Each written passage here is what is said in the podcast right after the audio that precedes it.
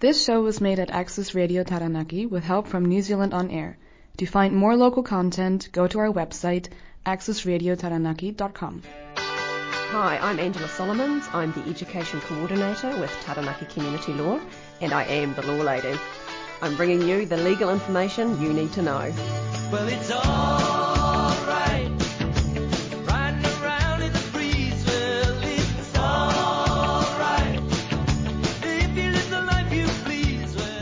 Kia ora koutou katoa, and today we are going to talk a bit more about the principles of Te Tiriti o Waitangi, and specifically about where the principles themselves come in.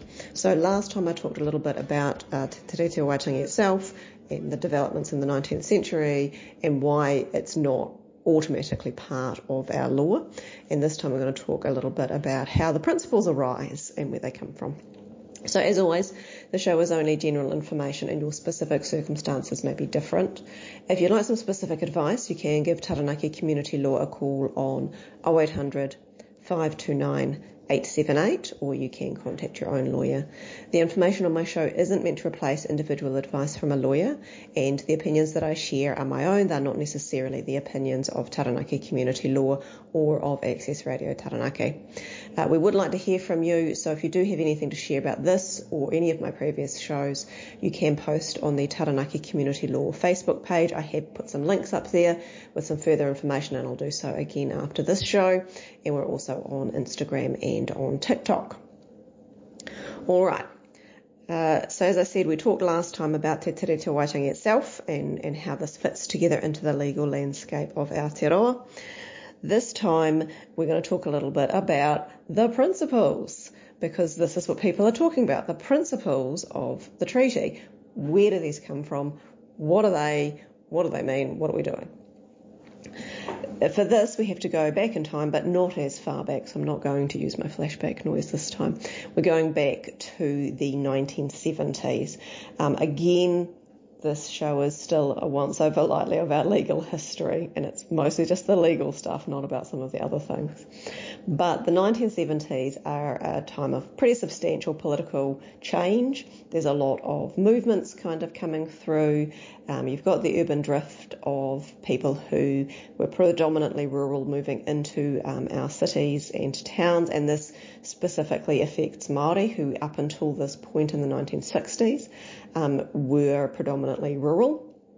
And so you start to see a real change in the demographics in our cities and towns. You start to have movements like the feminist movement, anti-apartheid, gay law reform is just on the horizon coming in the early 1980s. You've got all of that kind of anti-Vietnam sentiment. You've got all of that kind of stuff happening in and around this time. And so as part of this, you start to get more awareness from Pākehā New Zealanders about the ways in which Māori have been disenfranchised. Now, to be clear, Māori have been talking and fighting this fight forever. Okay, so this is not new for them. It is new, however, for Pākehā New Zealanders. And a really cynical interpretation of this time would be that they can afford to be generous and sympathetic and liberal in their views because Māori are no longer a real threat to New Zealand society.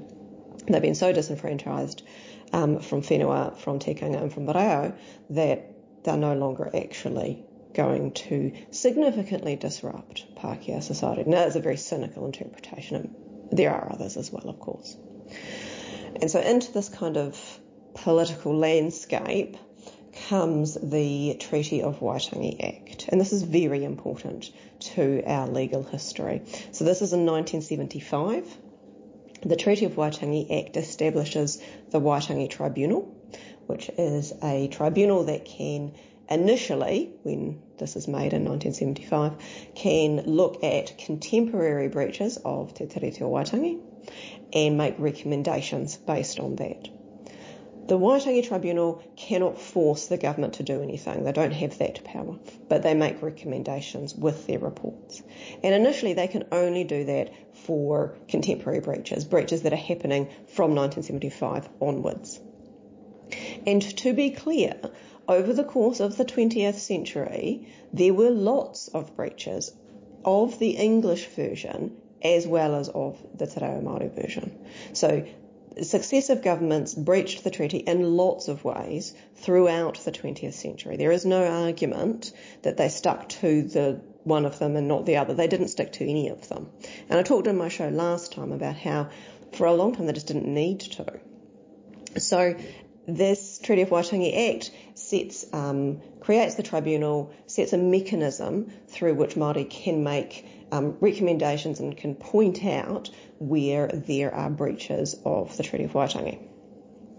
And then, in 1985, the Treaty of Waitangi Act is amended, so it's changed, and this enables the Waitangi Tribunal to look at historical breaches of Te Tiriti o Waitangi. And this is a significant moment for how we view Te Tiriti o Waitangi in Aotearoa, what it means for us as a document and for successive governments.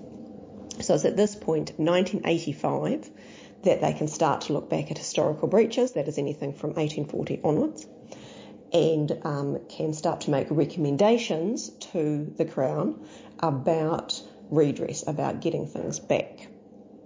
And this turns out to be super important for what are called the principles of the treaty. At the same time, or at nearly the same time, we have what's called the State-Owned Enterprises Act, which is passed in 1986. And it doesn't seem like there's going to be much crossover between these two things, but there is.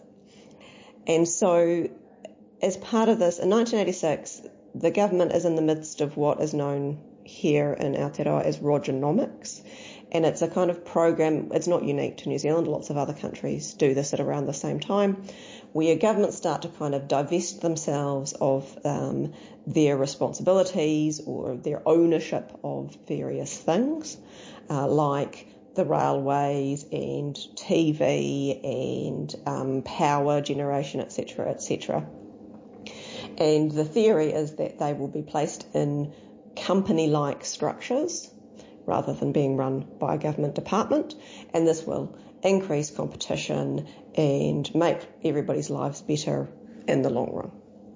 And so this is the kind of program of work that what's known as the Fourth Labour Government set out to do, to kind of semi-privatise the things that the government were previously doing. They're still owned by the state, that's why they're called a state-owned enterprise, but they operate in a commercial kind of way. So if you think about things like KiwiRail or TVNZ, this is kind of where they come from in this time period. The reason that this intersects with Māori issues is that under the Treaty of Waitangi Act, Māori can seek redress, they can seek to get pieces of land back. But this land must be held by the Crown. And so we start to see a little bit of a problem if this land is passed to state-owned enterprises. So we're going to break for our first song. When we come back, we'll talk a little bit about how these two things kind of intersect and the legal consequence of this, because it results in a really important court case. And our first song today is by Catchafire, and this is Karafiwa.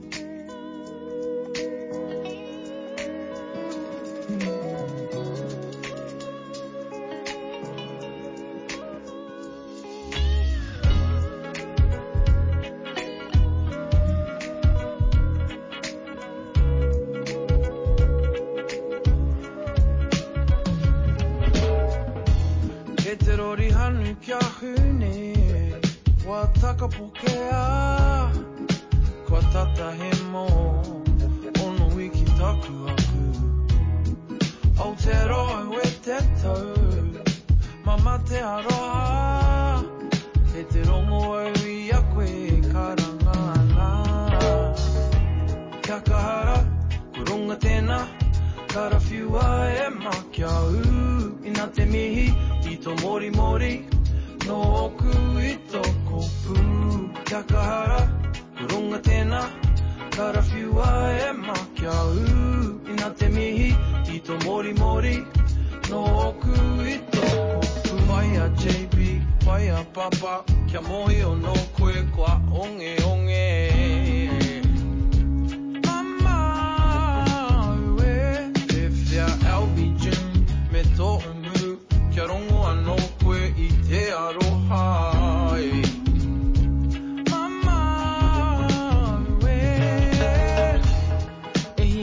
Te aroha, tēnei au te angitu E tā mama te aroha, tēnā chaki nā te hapu Aotearoa e te tau, mama te aroha Kei te rongo I a koe e karangana Takahara, koronga tēnā, karafiwa e makiau Ina te mihi Mori mori, no oku I toko ku Takahara, kurunga tēnā Karafiwa e makiau Ina te mihi, I tō mori mori No oku I toko ku Whaia JB, whaia papa Kia mohi o no koe kua onge onge Mama ue, e whia Albi June Me tō umu, kia rongo No koe I te aroha e Mama ue Nei mata te ngangana Kura toku tamotanga Taku kaupu I tika Aoki no ki te kainga Ono iki te Ka whakamia e a mama Ka whakamanawa tia Ka whakamia e a mama Ka whakamanawa tia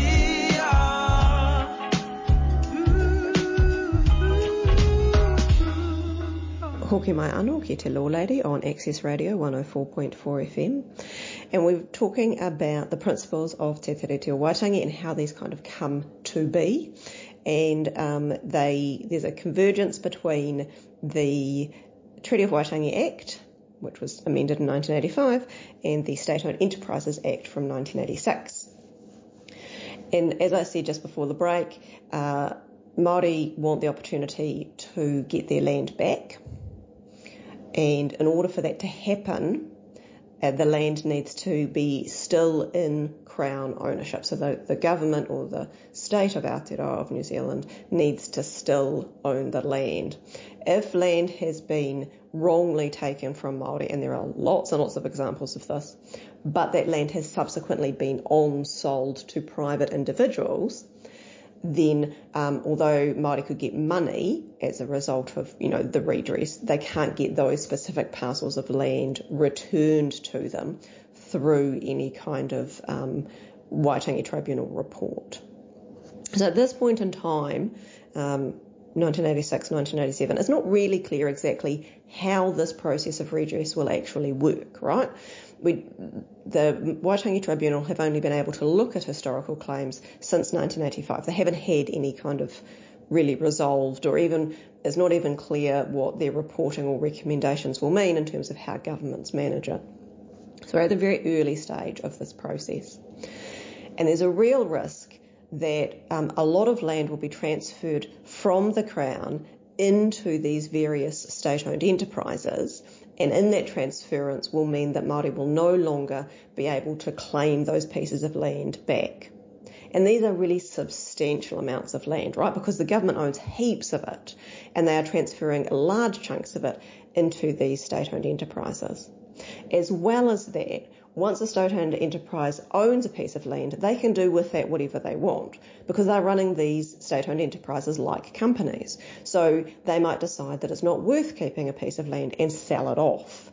And again, this is a real problem if this piece of land is something that Māori would like to claim back. So because of this, there is a group called the Māori Council, and the Māori Council take a case to court. And in 1987, this case is decided by the Court of Appeal, which at the time is the highest court in New Zealand. So we have what's called a precedent-setting decision by the highest court. So they are in charge. Everything they say applies to all other courts in Aotearoa. So the Māori Council take a case and it goes to the Court of Appeal, and they take their case on the basis of Section 9 of the State-Owned Enterprises Act. And the Māori Council case is one of the most important legal cases we have when it comes to kind of constitutional stuff. It's really, really important. Under Section 9, Section 9 of the State-Owned Enterprises Act says that nothing shall permit the Crown to act in a manner inconsistent with the principles of the Treaty of Waitangi. I want to do a little drum roll. This is it, right? We have a section of law that specifically says that the Crown has to act consistently with the principles of the Treaty of Waitangi. This is where all of this kind of stuff going forwards from 1987 onwards comes from. It all comes from this section of the Act and specifically this court case. So what happens is the Māori Council take a case arguing that if land is transferred from the Crown to state-owned enterprises without any recognition of the fact that they might need to be returned, that this is the Crown acting in a manner which is inconsistent with the principles of the Treaty of Waitangi. So that's it. This is where we find out. And so in order to work out whether or not the transfer of land will be consistent or not, the Court of Appeal have to figure out what the principles of the Treaty of Waitangi actually are. And so in 1987, when this case comes before them, that's exactly what they do. They go through and work out what they think the principles of the Treaty of Waitangi are. And because this is the highest court in New Zealand, any other legal decision that gets made after this point has to take these principles into account if that's in the law. So I'll break for our second song, and when we come back, we'll talk a little bit about what the principles were in 1987 and kind of what they mean now. And our second song today is... Oh, I'm not sure. Hang on. I can't remember. Give me a second. The second song today is by Rob Ruha, and this is That's Where I'll Be.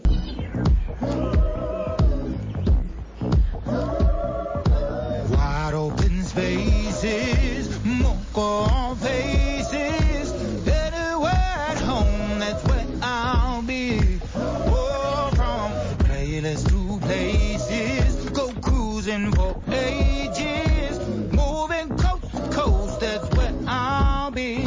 That's where I'll be.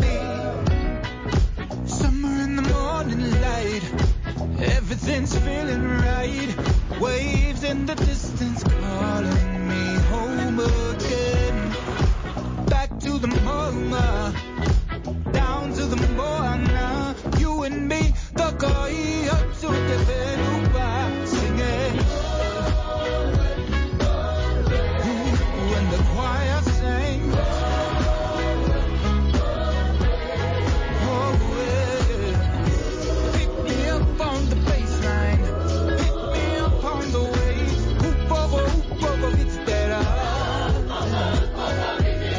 Wide open space.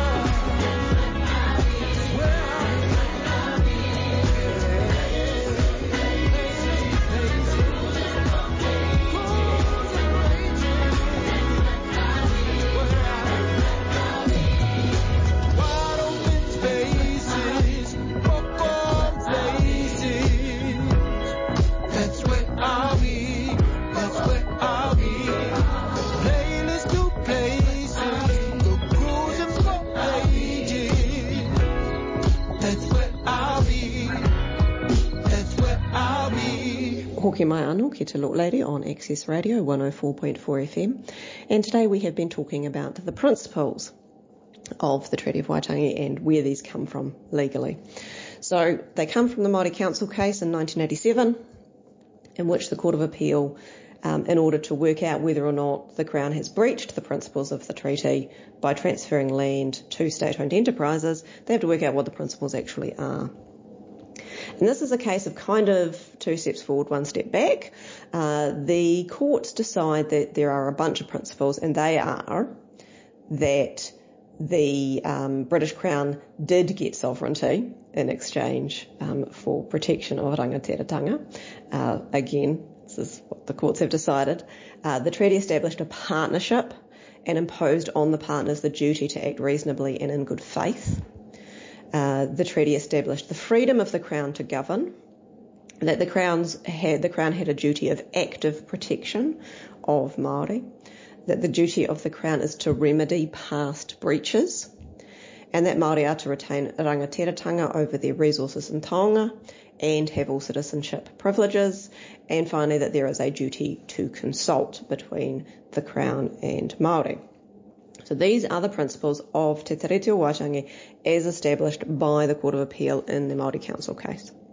They then go on to look at whether or not it would breach these principles if the land is transferred basically as is, and the answer is yes, and so various steps are put in place to ensure that where land is transferred, and a lot of it is, there's recognition that this land might need to be returned to Māori as part of a treaty process. So it's a great win for the Māori Council. Excellent, really important piece of law.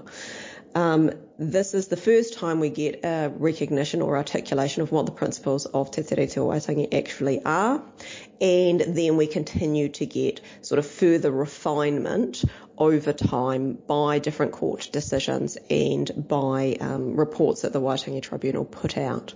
Now, the Waitangi Tribunal can put out what they think the principles are, which sometimes can be a bit different because they actually have the text of both the English and Te Reo Māori versions of Te Tiriti o Waitangi in their act. So sometimes what the Waitangi Tribunal thinks the principles are might differ a little bit from some other stuff.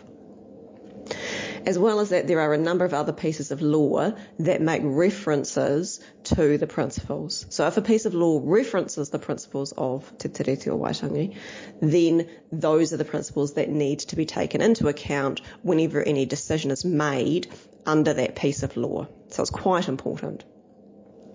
Since 1987, the principles have been kind of defined by three kind of main ones, which is principles of partnership, protection and participation. So those are the three kind of main headings on which the principles sit. And as I said, there's a number of pieces of kind of legal stuff that have further refined these.